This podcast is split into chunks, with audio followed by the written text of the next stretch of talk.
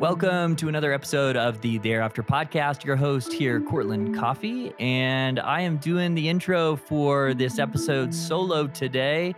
Uh, it's just me, um, and we're gonna I'm going to get right into the the interview pretty quickly. Just wanted to let you guys know we did mention like a bonus episode. We don't know if we're going to put that out. We uh, recorded some more stuff uh, last episode, and we're toying around uh, possibly putting that out as a bonus episode. Uh, but we're not uh, sure if it's any good. So we'll we'll listen to it a little bit. But some people might have been confused because we do mention that at the end of uh, last episode with Luke Wilson um, that that was the thing that might be coming. But uh, as for this episode, this week on the show, I had the honor and privilege to sit down with Skylar Camp, uh, who is a friend who I met through Instagram. We talk about it a little bit on the interview about how I originally found her. Uh, but her Instagram uh, was a place that she was highlighting some of her writing and some different things that she uh, was thinking about. She is also a ex Christian person like myself. And so uh, we just get into all kinds of cool things. Uh, she was so fun to interview. She was such a joy to talk with, and we have so much in common really excited to uh, share uh, our conversation with you today. Uh, as for this season, we are winding down. So, this is going to be our second to last episode of season one of the Thereafter podcast. So, make sure that you are uh, subscribed and following on whatever platform so that you can catch our last episode of the season and be made aware as soon as we launch for season two. So, without further ado, let's get right in to the episode with Skylar Camp today on the show. All right, another episode of the Thereafter podcast, and Courtland Coffee here. I guess I should introduce myself. Uh, if you didn't know, uh, I'm here with my guest, Skylar Camp. Hello. Is that correct? Yes. All right, cool. And uh, yeah, we're just going to chat a little bit. I met Skylar through Instagram. And I, I was trying to think the other day how I found your Instagram account. And I think that I found it through a reshare. You had posted something about Jamie Lee Finch, I think. Oh yeah, probably. And and then she like reshared it to her story, and then yeah. I got curious and clicked in. And I always like wonder. So cool. Yeah, I always wonder like when somebody like I'll share something about like Hillary McBride, and then she'll share, and I'm like, I wonder who actually like clicks in, or if that like people yeah. would find somebody that way. So I think that is how I originally found you. That's really cool. So, uh, and then, you know, just started following your Instagram and your writing. And I felt like we have, you know, quite a bit in common. There was a lot that mm-hmm. I resonated with, with what you were talking about, you know, your experience with, you know, religious abuse and, uh, you know, purity culture and growing up, you know, I think, you know, evangelical yeah. is that kind of the yes. subsect that you came out of? So, yep why don't why don't we get started with you maybe giving our listeners a little background on you know what your relationship with faith was or church or, or christianity growing up was it something you bor- were born into or something that you found as a child or later in life maybe us a little background on that sure um, so my let's see my parents started taking me to church when i was three years old. We originally went to a baptist church um, and eventually found ourselves in more casual the non-denominational evangelical type where it's like still got some really harmful theology but you get coffee in the sanctuary so it seems fun. Um, and i grew up in um, private christian schools as well. So my world was very small. I went to this tiny private Christian school in a relatively small town um, and didn't have a whole lot of exposure to anything except conservative Christian evangelicalism, um, politically conservative as well. And so I really didn't get a chance to get out of that until I was um, into adulthood and um, started seeing some cracks that just kind of kept cracking until I ended up completely leaving the faith. Yeah. So when you talk about starting church at three, do you were your parents in church previous to that, or did they grow up Christian, or was this something they found later in life? So the way they described it is um, they were both raised. My mom was raised Catholic, and my dad was raised Methodist or something. Um, but it was very from from the way they explained it, it was a religion, not a relationship. So it didn't really factor heavily into their daily lives. And then when they became adults, they um, didn't have a whole lot to do with any sort of faith. Um, so they were in their mid 30s, I think, when they decided that there was something missing from their lives and they felt like they found what they needed in the church. Okay. Yeah. I always think that it's interesting to kind of know, you know, parents' backstories. You know, mm-hmm. my dad, you know, grew up not being uh, from a, in a Christian family and found Jesus in I don't know, middle school or high school, and was the 1st mm-hmm. person in his family, which I think what made my experience relatively different from friends that I had who yeah, because that's interesting my dad had this like he's got to save his family and yeah. that whole sort of like very missional minded. yes, yes. As a kid and finding Jesus, you know, for himself. Um, so, you know, you talk about being in the Christian school, you know, you're having Christian, you know, uh, uh, culture, you know, influence your your home life, and then you have church. What what was it that what at what point did you realize you you talk about the world being small and then you beginning to kind of see that there was other things outside. What were some of those things for you that that you began to see maybe outside of your small worldview that made those cracks form or or grow? Um so a little bit of background on that. Um Go for it. Give us background. so I was hardcore into purity culture and did the kind of Josh Harris not dating thing.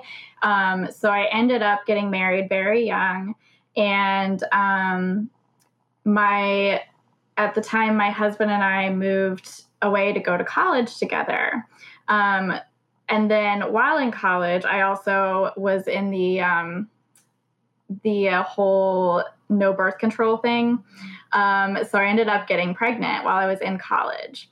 And my my well, he's my ex now. We'll get to that. Um, but so my ex and I both found ourselves in a, we were at a very conservative college, but we found ourselves in very liberal departments, at least comparatively. So um, he was starting to be exposed to all these new ideas and was starting to like say things that were making me kind of nervous. and um, then I also found myself being exposed to these new ideas and being like, oh, okay, that kind of makes sense. But the real kicker came when I did find out that I was pregnant. And obviously, like, there's no choice at that point but to have a baby. Um, so we were very, very pro life. Um, and so after I had the baby, I couldn't work a whole lot and my ex was working a bunch, but you know, we were in school. There's only so much money that we can get. And so we found ourselves very, very poor and desperately needed help. Um, so we ended up applying for, you know, um, SNAP, like food benefits and things like that. And that was stuff that I had been raised in this conservative environment where you have this Protestant work, work ethic, you don't take government handouts you work for what you have etc um, so needing that help was very humbling for me and also made me realize like wait a second i just want to feed my family and that's yeah. all anybody else wants to do either. Like i literally just want to eat. Why is this bad? Um, so that kind of started i started exploring more like my political beliefs which were directly tied to my faith. And so that just all kind of started the unraveling process yeah, it's it's amazing like hearing like it's not uncommon like the story that you're telling is not mm-hmm. one that was not uh, you know present. There's something that you know get married right away right out of high school and you know have kids right away. I never was really influenced with the no birth control aspect of evangelicalism. Was mm-hmm. that something that like came from the like church environment or your family environment? No that was all me. Um so i okay I have this part of my personality where I tend to be a rebel in weird ways, like just really pointless ways. So, like, if we're raised to stay virgins until marriage, I'm going to take that further and say, like, oh, well, then I'm just not going to date at all because nobody can really give me the answer about what I should and shouldn't be doing. But this is a very firm answer. I cannot date. And then there was the, you know, being pro life. Okay. Well, then I started, you know, hearing just from, I don't know, various Christian sources that um, birth control actually aborted babies. So at the time, like, I was young and kind of easily influenced by pro life rhetoric and things. And so I took that further and said, like, well, then I'm going to learn natural family planning and track my cycles and just avoid getting pregnant. And to my credit, I did that for a couple of years. It did last for a little while. But um, yeah, so that's, I don't know, I just kind of, no one really influenced me to that. Like, none of my friends were doing that. My parents were kind of like, what are you doing? But um, that was how yeah. I just wanted to take it further.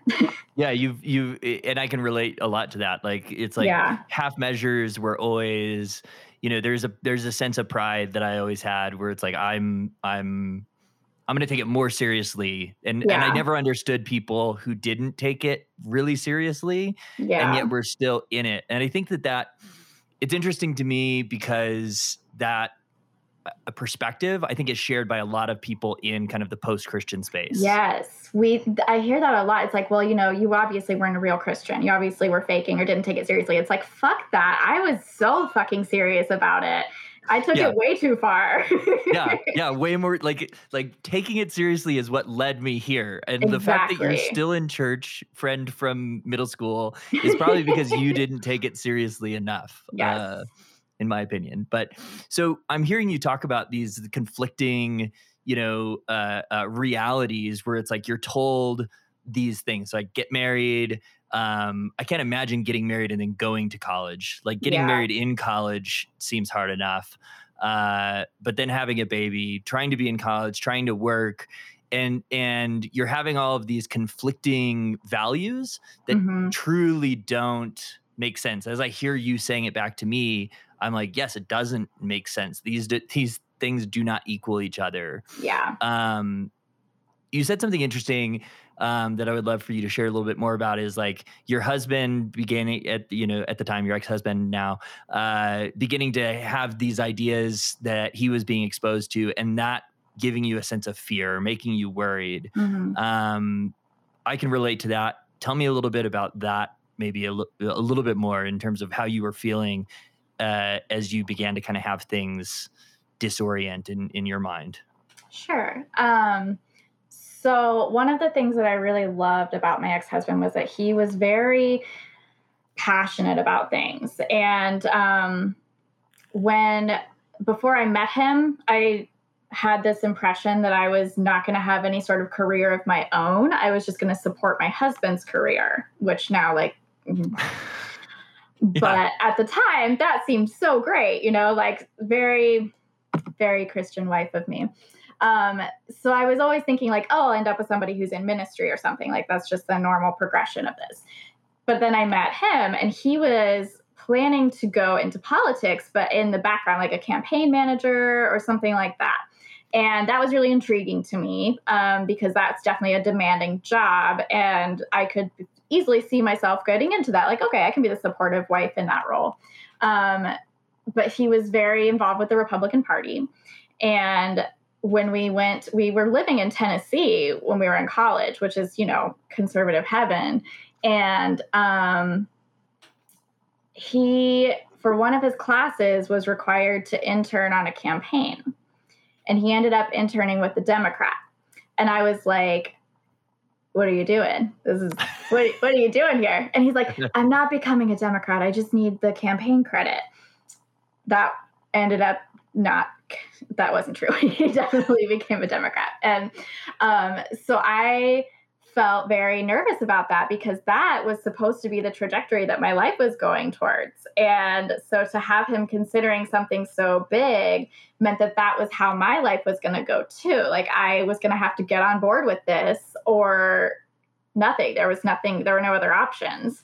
Um, so I was con- I was really worried about where that would land, like where we would land with that. Um, and there was the aspect of, you know, like, well, I'm supposed to follow my husband's lead with these things. However, what if my husband starts doing things that don't line up with our faith? And um, ended, I was at the time able to adjust my mindset to where, you know, to a more progressive Christianity mindset where it did become more social justice oriented. And I was, um, I could make that work with my faith at the time. So it ended up being okay. Um, and I am glad that we both were able to go on that um, progressive journey together because like now I can't imagine having an ex who's still like a conservative Christian and trying to raise kids with them. You know, that would be a nightmare. Yeah. So.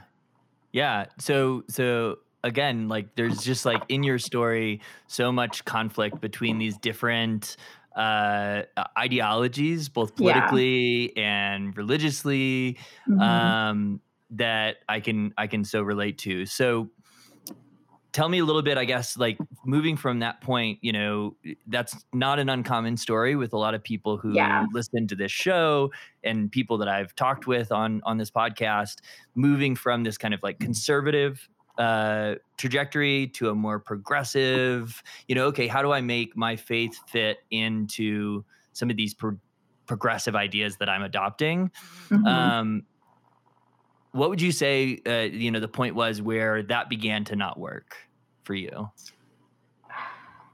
it was such a process um I yeah, really these are huge questions. Yeah, so. it's like these, these are things that just took years to get through. Um, when I I eventually stopped going to church because um, well for a lot of reasons but it was like i didn't want to stop going to church. It just uh, that was how circumstances landed. I had a baby um, it just was complicated. And i always assumed that i would get back into church again that i would land in some sort of progressive denomination. Um, but i the more that i unpacked the relationship between like christian nationalism and you know what I was seeing with the Trump campaign and everything, um, I just became so overly disgusted with the way that church was lapping that up and just betraying everything that I had been told that I was being raised to believe. You know, I was taught to be kind and to be um, generous and loving, and uh, he was the opposite of that. And everyone I knew just fell over like in love with him, and it, it made no sense to me, and I couldn't really get over that. Um, so the and also being raised in like such a chill environment in a church, the thought of a more liturgical environment was not appealing to me at all. Um, I didn't want to sing hymns. I didn't want to do the readings. Like that didn't I didn't care about any of that. So um yeah, I just the more that I was out of church. And i mean it's really it's honestly what they warn you about like that slippery slope where they say oh you skip a week of church and it gets easier and easier. Like they weren't wrong yeah. but it's also so different than i don't feel evil. I don't feel like there's a hole in my heart. I feel like i like my life now and i don't feel bad about it. So i don't know. There was just this progression of being less concerned about church, being less concerned about making myself fit into these faith boxes, and just letting myself land where I did, which was eventually I could identify as I'm not really a Christian, I don't think, but I also still really believe in Jesus and I still believe in God and all this stuff. And then I eventually realized that I didn't. I just didn't.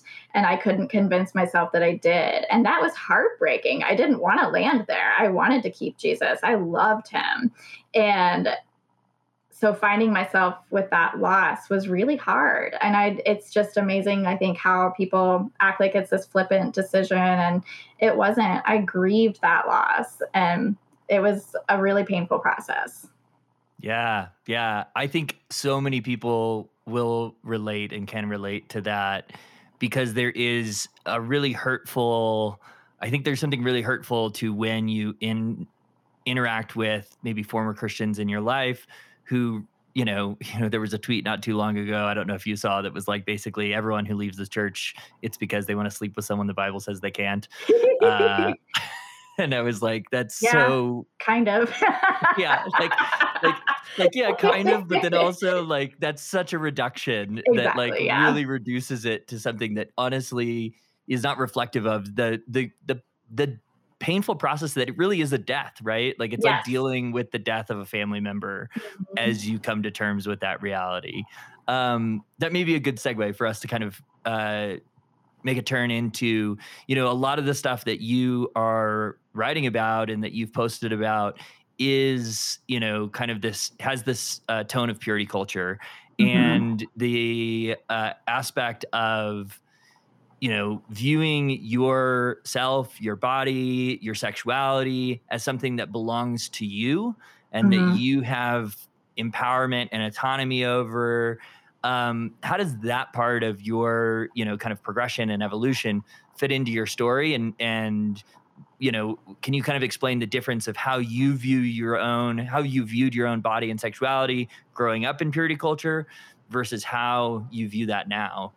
Yeah. Um, so I think with like a lot of people who are raised in purity culture, there was just this um, your body was just wrapped in shame. Um, if you dressed in a way that made someone else lust after you, you were sinning. If you looked at someone else lustfully, you were sinning. If you masturbated, you were sinning. If you um, everything was a sin, you know, like just normal, normal bodily urges. And like, even, you know, I would be like, well, how much, how far is too far? Like, if you're making out with somebody, can you do, can you French kiss them and just like don't touch their body? Like, where's the line? And no one could ever really up. tell me. Yeah, hands up. but, um, so I just, I, it was all about rules and it was all about, making sure that you were pleasing this deity who hadn't actually given any rules. So it was all people's interpretations of it. Um, and it was exhausting. And it was a huge part of my identity because if you really care about it, how could it not be? Because you're just constantly having to monitor yourself. Um, so I went from that very like guilt and shame fueled view of myself and my sexuality. Um, to eventually, like when I was in the process of really leaving my faith behind, feeling very resentful about that, that I had um, been this young single person and I had gotten in a very serious relationship very young and ended up married with two kids. By the time I was 26 I had my second kid and I felt like I missed it you know? I never got to explore sexually or just even casual dating or anything that just wasn't an option. And i started to feel kind of resentful about that. And at the time like i didn't resent my husband or my kids but um i missed i was i was bummed that i missed out and that i would never have that. And so at the time my ex was also feeling very similarly to me. And so we had decided at one point to explore non-monogamy. And so I ended up really loving that. Um, it was very empowering for me to discover this. Like, I had sex with someone who I was not married to, and it was good. And not a single thing about myself changed. Like, I went in there as, as one person and I left as the same person. And there was this in purity culture, this idea that sex changes you that you become irreversibly bonded to this person. And um, i had like literally had people tell me that when you had sex with someone you were married to them. Like you know you're married in the eyes of god and you'll never if you have it, it was really fucked up. So to have to be able to have sexual experiences that i enjoyed and i could walk away from not in a like i wasn't using anybody. It was all consensual really casual sex or anything but it was just really mind-blowing to find myself the same person. And so i started really liking that autonomy. Like i could control what i did with my body and i could find power in that instead of shame. Um, so yeah, that kind of led to like like my marriage did end, and um, not because of that, a lot of other reasons. Um, but I ended up fully exploring polyamory and finding myself really loving the that that was very empowering too because I could design relationships based on my needs and my wants as well as my partner's needs and wants and not feel so boxed in by religious expectations or societal expectations. Like I get to set that up how I want and in a way that benefits me in my life. And it's been really empowering. Yeah, yeah. I I I think that we in on this podcast haven't gotten a ton into that aspect of you know purity culture which is this like compulsory monogamy mm-hmm. aspect um, which really ties you know we've talked a lot we've had a lot of queer folks on this podcast and it it really ties to heteronormativity i yeah. think um, because compulsory monogamy is really about you know at its roots in in my perspective it's really about gender roles yeah um, which really perpetuates this heteronormative idea um, and so i think it's i think it's interesting and i think a lot of people who listen you know um, my wife i'm i'm married i got married at 20 uh, and wow. so much of our story is very similar to yours uh, in just the sense of you know you know sex and sexuality was always not for us. It was for somebody else, right? Yeah. As a child, it's for God or something. you know, yeah. like and then like you get married and then it's for your spouse and yes. it never gets to belong to you. Yes. Which is really disassociating.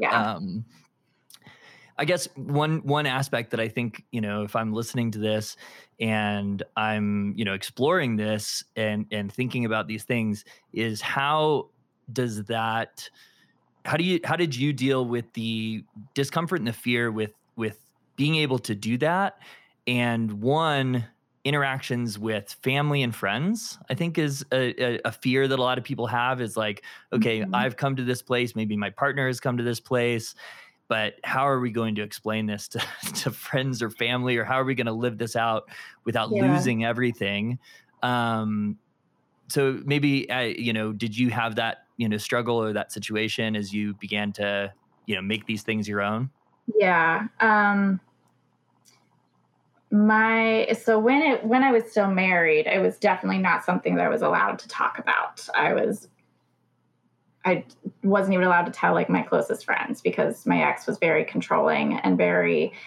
um, focused on the image that he and we presented to the world. Um, so when I did eventually leave him, I didn't tell anyone for a long time that we were even getting a divorce because, you know, have to keep up images.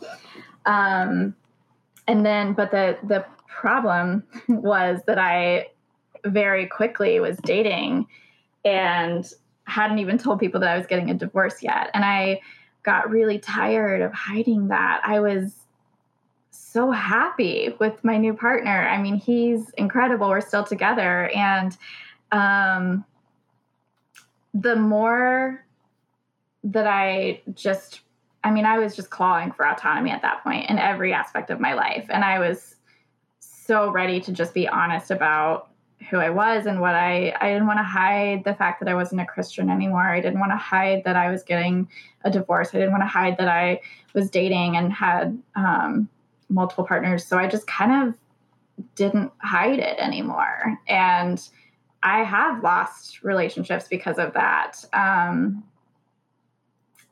but the people who have stuck around, like my closest friends and the people who really have been supportive, they're there for me and they're great. And they are just, you know, I can tell them, oh, guess what? I went on a date. And it, they're like, oh, cool. Like, was it like? Like, they're not, they've, they've gotten over the initial shock of it, I think. And it's just kind of like, whatever now. Um, and I'm open about it at work and, um, in, you know, all my social circles, my family knows. And it's, it has, I don't regret it. There's been loss, but it's been worth it. So, yeah, yeah, yeah, there is there is and hopefully that's encouraging to other people and so many people who I've talked to on, you know, thereafter have have, have talked about that experience of freedom that comes mm-hmm. from just claiming i was talking to someone the other day you know who was you know basically trying to explore their sexuality interested or by curiosity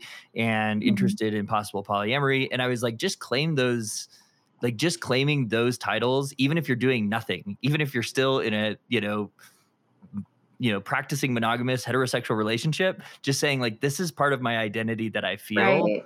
Is like so freeing. Yeah.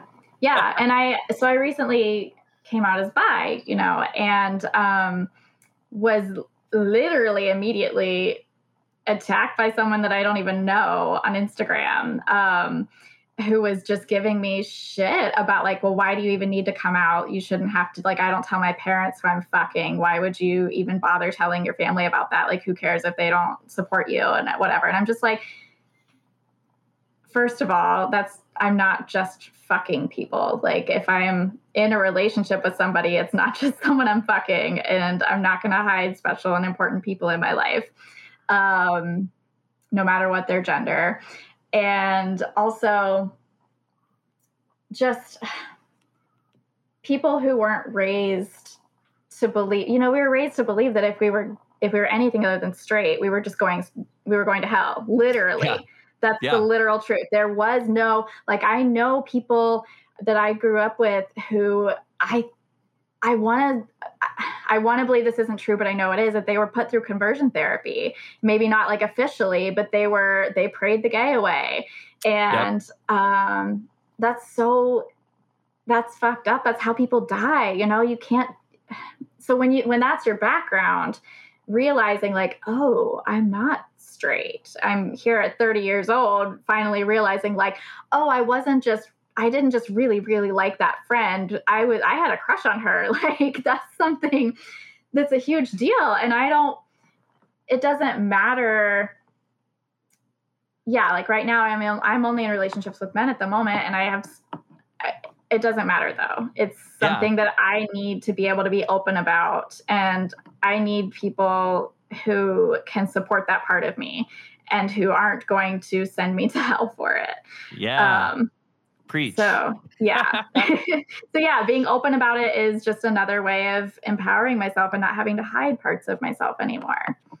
Yeah, that's huge. So, uh, another another aspect of that, you know, in terms of you know coming to terms with yourself accepting your own identity is you know the relationship that you have i guess with yourself and so mm-hmm. were there aspects for you that you know outside of the external when we talk about the reaction of friends and family yeah. um what was you know what was your experience with your internal self in terms of did you have to like overcome sense of like uh i guess preconditioned guilt and shame um and I'm not sure if that was your experience, but if so, how did you approach that relationship with yourself and and creating a new relationship with your own body and your own personhood?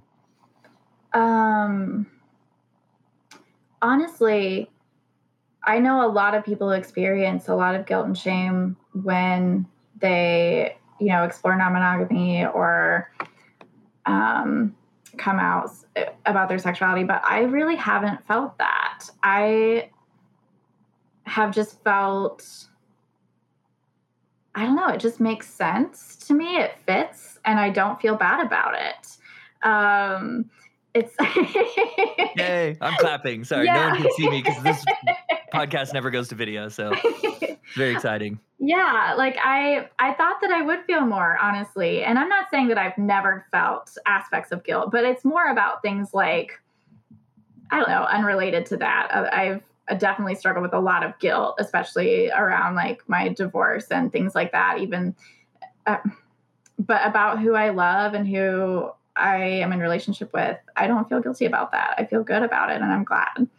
Mm, so, yeah, that's cool. That's that's that's great. I mean, I think yeah. that, that that is, you know, a testament to how much you have actually like embraced yourself, you know, yeah. and experienced the things and gotten the data back. I think that oftentimes for me, if I can relate to, you know, what you're saying about your story, I didn't allow myself to like have the experience or get the data uh you know and yeah. so it's like i had this sense of like pre-guilt you know it was yeah. like it was like i, I didn't that. even give my oppor- myself an opportunity to feel guilty because i already had guilt about even thinking about experiencing yeah. something or stepping outside of of what i was given um what is you know I, I think a question that that people might be interested is in is like that I'm interested in is is what is your relationship with, I guess, spirituality or faith or, uh,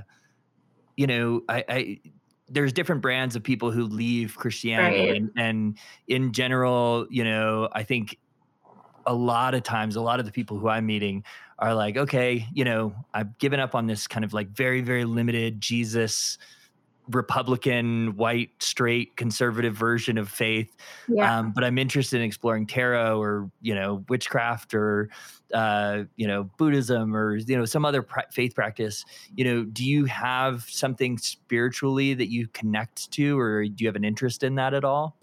you know, I don't. Um, Me neither.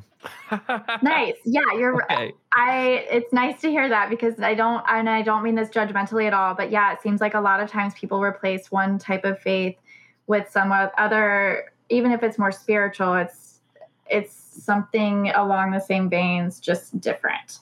Um and I don't have that. And I I'm totally okay with that. I don't feel like I'm lacking anything. Like I'm very happy with the way that I am just it's it's just a non-issue for me. Like I don't I don't know. I I always grew up, you know, hearing like I talked that that like God-sized hole in your heart where everybody needs something and it's like, "Oh, that's not there." Like I'm fine. I don't feel the need to pursue any other substitute for my Christianity and I don't feel like there's anything missing out of my life right now. So I, I know that that's important for a lot of people to have some other sort of spiritual connection, but for me, it's not, and I'm okay with that.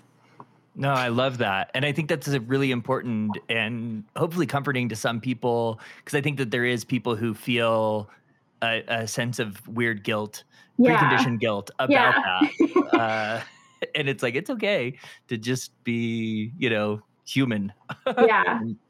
And that's, Um, I think that's partly why I like it so much because I don't need to explore anything that I can't see or anything that I can't touch or everything that I am exploring right now is very physical, like not just sexually, but just like making myself happy, physically happy, emotionally happy, mentally happy. Like that's what I'm really focusing on and nothing outside of myself or my life, which is I it does feel really weird because like you know you're raised with that missional mindset where like you need to be getting out in the world. And i mean i'm still i care about other people. I care about causes and world issues and things like that. But at the same time i'm doing so much work on myself in my own life that i don't really need to focus on anything else other than that like spirituality or whatever. Yeah, there's there's so much to the physical space around us yeah. to like and i think that so much of it like was ignored in pursuit yes. of some type of spiritual connection. Yes like- absolutely. I feel like the endless possibilities of being able to explore the actual physical experience we're having in this world yeah. i can i could probably go my whole life and not even get it all explored. Yep. Um so let's talk a little bit about like another thing that I really like about your content, your writing, and things that you have put out um, on Instagram that I've followed is uh, you are really good at like kind of addressing some aspects of like toxic masculinity and like in general the fact that men make me hate that I'm a man. Uh, So um, if we could talk for a little bit, because I, I think in the same vein uh, with the conversation you, we were having earlier about how like pride or coming out or those things seem to be for some reason like offensive. People get responsive about like, don't shove your pride in my face. You know, it's like I'm just being me. Fuck you um, first. It- you know, in terms of you know when you're addressing you know the experiences that you've had with men, I think you probably get some of the same pushback, right? Like, Oh, yeah. not all, People not all men. yeah. you know, Yeah. but talk a little bit about about that because I think you have a good perspective on that. Just me being angry at men. Yeah, Um, yeah. You have the floor. I- thank you so much. Um, yeah, I mean, I just, I always had this mindset where men were superior to women. And I would never have said that, but I was like, oh, I'm not a feminist. You know, like I think that women are just as important as men, but in different ways. And um, I didn't, I eventually got to a point where I was like, wait, that's that's bullshit. I don't think that's important. Um, and I've just also I get. I was so my marriage now looking back, I didn't realize it at the time, but it was an abusive marriage. Um, and I have talked to so many women, especially who are in relationships with men or married to men, and there are those gender roles that are pushed onto women, even if it's not done on purpose. You know, you just um, you have the babies and they want to breastfeed, so you get stuck. Like you know, that was something that happened with me. Is like I had very clingy babies who really liked me, and so when I had a newborn, I would have to get up every two hours to nurse a baby. And my husband was like, Well, why do I have to get up? Like, you're the one feeding the baby. And I'd be like, Well, you could at least, you know, get up and change his diaper while I go to the bathroom, or you could um, help me out if I need a snack or anything, you know, just like we have a newborn, wake up. And he would get angry at me and go back to sleep. So I learned very early in my motherhood experience that I couldn't really depend on him to be there for me and it was easy for him to control me with the kids. I had to quit a job because he couldn't handle staying home with the baby. He would call and yell at me and tell me to get the fuck home because the baby wouldn't stop crying. And like no mother of a, a newborn baby is going to stay at work while her husband is screaming at her on the phone because he can't get the baby to stop crying. So just like ways like that, I know that I know that not all men are abusive. I know that not all men take advantage of women in those ways. But men automatically have this advantage where, you know, we exist in this patriarchal world where they make more money than us. They didn't have to fight for the right to vote semi recently. They've, you know, just shit like that. Um, and I, you know, I was this wife who supported my husband while he got a master's degree and I stayed home with the kids. And then when the marriage ended, I had nothing. I didn't have any money. I didn't have anywhere to go. He had this great job and I You were starting know. over. Yeah, I didn't have any base like that.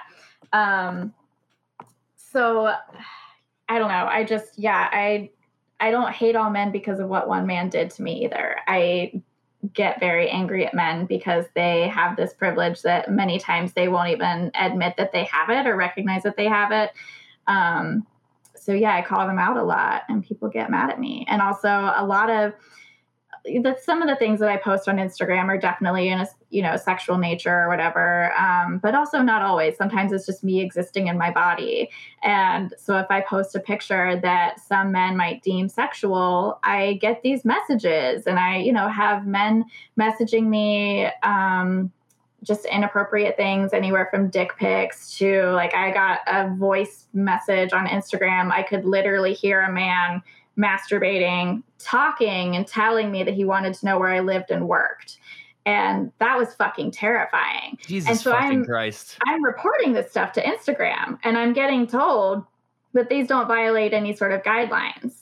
And then I got angry about this and I made a post about it and I said that men were trash and that I couldn't fucking stand it. And I it got taken down by Instagram. And honestly, there were women in the comment section fighting with me. So a lot of this is internalized misogyny too. You know, like we we don't want to talk about the men because we're like, well, we have these wonderful men in our lives who are good to us. And okay, great, but they're still benefiting from these patriarchal standards and they're still if they're not the ones who are calling if they're really good men, then they're going to stand up to these other men, these men who do intimidate us and make us feel unsafe. If they see that their friend is manipulating a girlfriend or something or being emotionally abusive, they can call them out or they can say, you know what? I'm not going to encourage that behavior and I'm not going to spend time with this person anymore.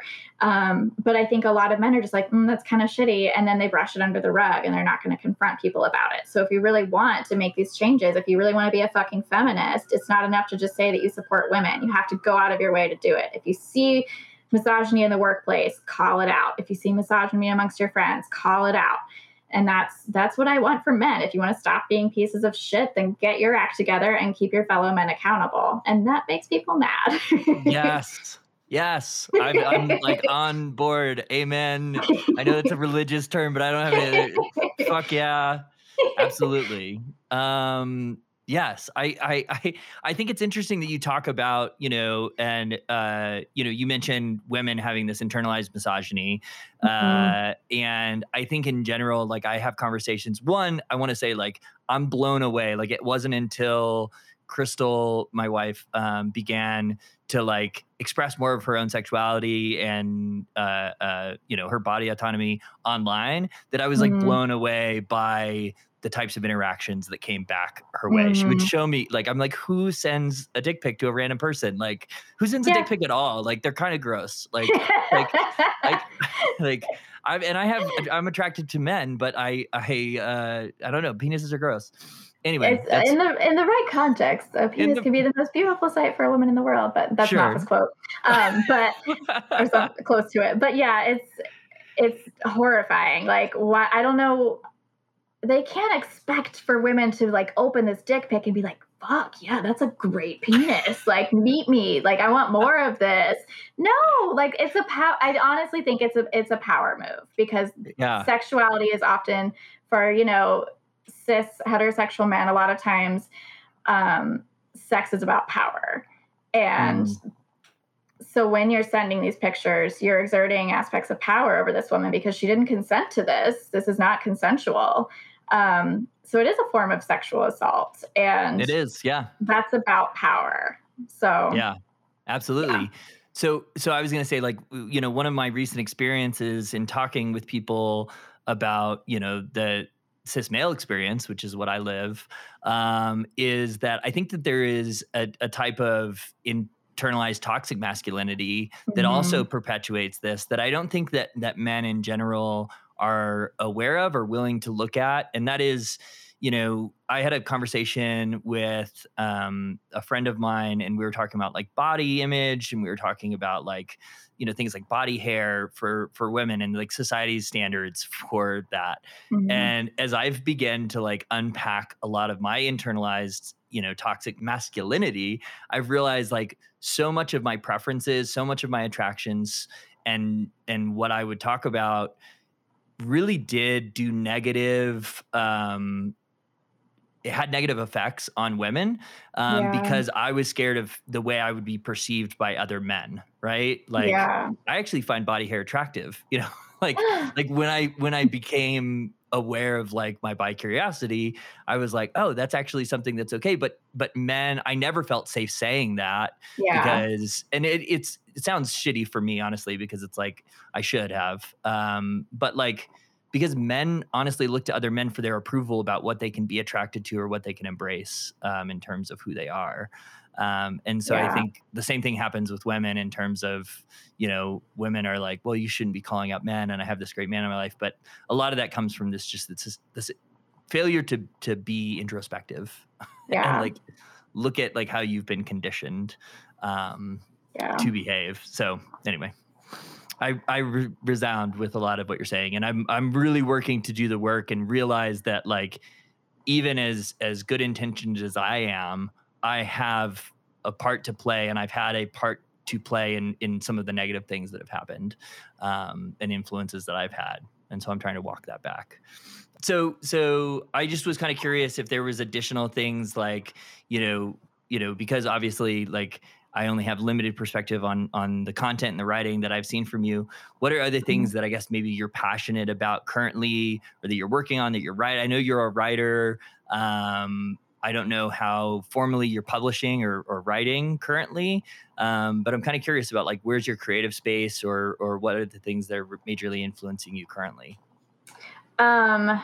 So right now, I have sort of given myself a break on trying to get published or anything um, because it's just been a fucking shit show. Like the with the pandemic, I've been working from home when I have my kids, and therefore doing three jobs at once instead of um, just the one. And yeah. um, I was going to say so just the two jobs just, that you're probably required yeah. to do uh, at work because you know. Yeah. So um, it's just been too much. I've allowed myself to pursue creativity when I can and in a way that makes me happy and not in a pressured way. Um, so I feel like I'm just now finally getting to the point where I can pursue goals and things again and set up goals for myself. Um, I've I've stayed writing. Like I have just informally written a lot. I have like a lot of it is more like journally. Um, a lot of it is smaller essays that I'm eventually going to work on and get. Because um, you know we've had a lot of experiences in last year, and um, I have a lot to say, and I will eventually say more of it. But I think there's this. I, I really hate the something that's really prevalent in writing culture where it's like well, if you're not writing every single day, if you're not writing all these words every single day, like that's how you become a writer. And I'm like, no, I'm a writer just because I'm not pursuing traditional publishing right now, or because I'm not like that's that's part of who I am, and it always has been. Um, and I don't want to destroy something that I care about by making it um, not fun anymore. You know, like I think I can be a writer without having to be having i don't want to also like buy into the idea of capitalism where if i'm not making money off of it then it's not real or it doesn't count mm. like i yeah so right now i'm working on things but i'm not really formally pursuing a whole lot at the moment yeah no i think that's great i think that there is like you talk about writing culture but i think culture in general is like what are you producing? You know yeah like, yeah what, what content can you create? Because the internet's going to forget about you in 30 seconds if you don't keep creating content. Yeah uh, and that's something like i've had you know my instagram is is for my writing but it's also a very small account. I don't even have a thousand followers. And like there have been times where I've thought to myself, you know, like I should really try this. I should try to get people. But it's also like I don't want to do that. I want to write what I write, and if I have people that relate to what I'm writing, I want those people there. But that's not why I'm doing it. And I don't think there's anything wrong with that. I think it's, you know, if that's something that makes you happy, go for it. But for me, like that's not fun anymore. And I want my focus on, has been just on healing and keeping myself and my family mentally and physically safe. And that's enough for right now. Yeah. Yeah. Absolutely. Absolutely. Well, as we kind of get towards the end of like what our typical mark is, um, I think, you know, the last thing that I would love to hear is, you know, you talk about this being a really long process and there's no, mm-hmm. there's no specific like thing that changed you but like all these little things and these experiences. Yeah. Um, however, like as a parent, uh, I also like am trying to figure out like how to best like guide my child to mm. like you know yeah. not get sucked into these things that I did that caused me so much pain. Um, and so like if you could talk back to your like younger self and give like a couple different like kind of like guiding principles or like you know major things that like had you known earlier on may have you know shaped you slightly differently and brought you to where you were. Obviously like i'm of the opinion like our shitty things we go through make us who we are and those are great um, and we're great because of that. But um, what would those things be? What would you say to the younger person who's maybe like you know 17, 18, and they're kind of coming out of this purity culture context and feeling forced into where you were? I would say pursue happiness. Um, we weren't allowed to do that. We were supposed to sacrifice and pursue what God wanted for us and we were like i was told you know that happiness essentially was very selfish and that shouldn't have been my focus. But i don't i don't think it is. I don't think it's selfish. I think that life is short and there is a lot of shit that happens. And i think everybody deserves a chance to be happy and to not have to force themselves into any sort of prescribed boxes. Um yeah. Yeah that's great. That's sum it up. That's wonderful. Uh, cool, Skylar. Thank you uh, for being here. Is there is there anything yeah, else that you we didn't get into that you wanted to talk about? We have like two more minutes if you wanted to like say fuck Trump or you know something. I mean, I'll always say fuck Trump. Yeah, yeah but. It's um, irrelevant now, I guess. It is, yeah, which hopefully. is nice. Yeah, hopefully, hopefully stays I've that way. Seen some 2024 signs, but anyway, um, yeah, I think I'm good.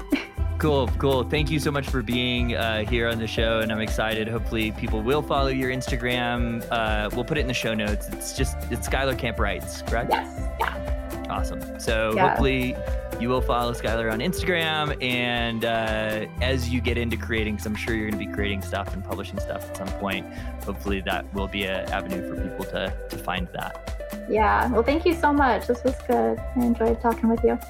Cool. Thank you. All right. And we are back.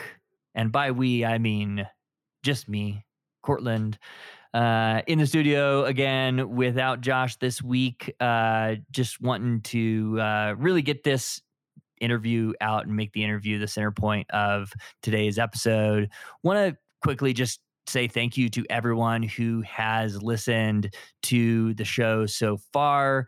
Uh, this season, we have been blown away at the support and the amount of downloads we've been getting on the episodes uh, has been honestly humbling. Uh, we didn't have any uh, real concept of uh, who was going to listen. And so, for those of you who are listening, thank you so much. And for those of you who are sharing with other people, uh, that's a huge uh, help and support to us. We're always stoked when uh, somebody reaches out to us and says that somebody shared the show with them. Uh, so, if you know somebody who might like this episode or another episode of Thereafter podcast, please send them a link and let them know that we are here every other Tuesday uh, with new interviews with all kinds of interesting folks. Uh, a huge thank you to all of our guests that we've had. Uh, you guys, everyone's just been incredible and been so honored to have so many incredible guests on the show. I also wanted to let you guys know uh, I uh, did a couple interviews on a couple other podcasts. Uh, so I was interviewed by my friend Ryan uh, over at Some Random Thoughts, and uh, that episode was a lot of fun. Really enjoyed it. And I also had posted about a interview that I did for Dismantle Pod. Joey over at Dismantle Pod had me on the show, and I really enjoyed talking with him as well. So, both of those episodes that uh, I was featured in um, or interviews that I did are linked in our link tree. So, if you go over to our Instagram, Thereafter Podcast, and the link in bio is the link tree, and you can get both of those episodes. Go support those guys' podcasts, uh, like, uh, subscribe, follow and uh, listen to their other episodes because they have some pretty incredible guests as well on the other episodes of those podcasts. Like always, I do want to mention if you are listening and you have for some reason not followed or subscribed on your favorite platform, that is a huge way to help uh, support us, just helps up our numbers, helps make sure that you get the latest episodes in your feed wherever you listen to podcasts. And then if you've got a couple minutes and feel like leaving us a review, I know I'm I'm oftentimes the worst at leaving reviews for things that I love, but it really does help creators. Uh, it helps our podcast get seen by more people. The algorithms love it. So if you've got an extra two minutes, uh, you can find the link to our Apple Podcast listing in our link tree as well. Click there and uh, leave us a quick review and rating on Apple Podcasts. We're going to be back next week with our season finale, or I guess in two weeks now uh, with our season finale of the show, and we're really excited to to wrap up and take a month or two to plan out an incredible season two. We've already started planning, and uh, I'm really excited about the guests who we're going to be able to bring you in season two of Thereafter. So, uh, hope you enjoyed today's episode, and hope you are enjoying your summer. Uh, we will catch you next time. Until then, stay safe and enjoy life out there in the thereafter.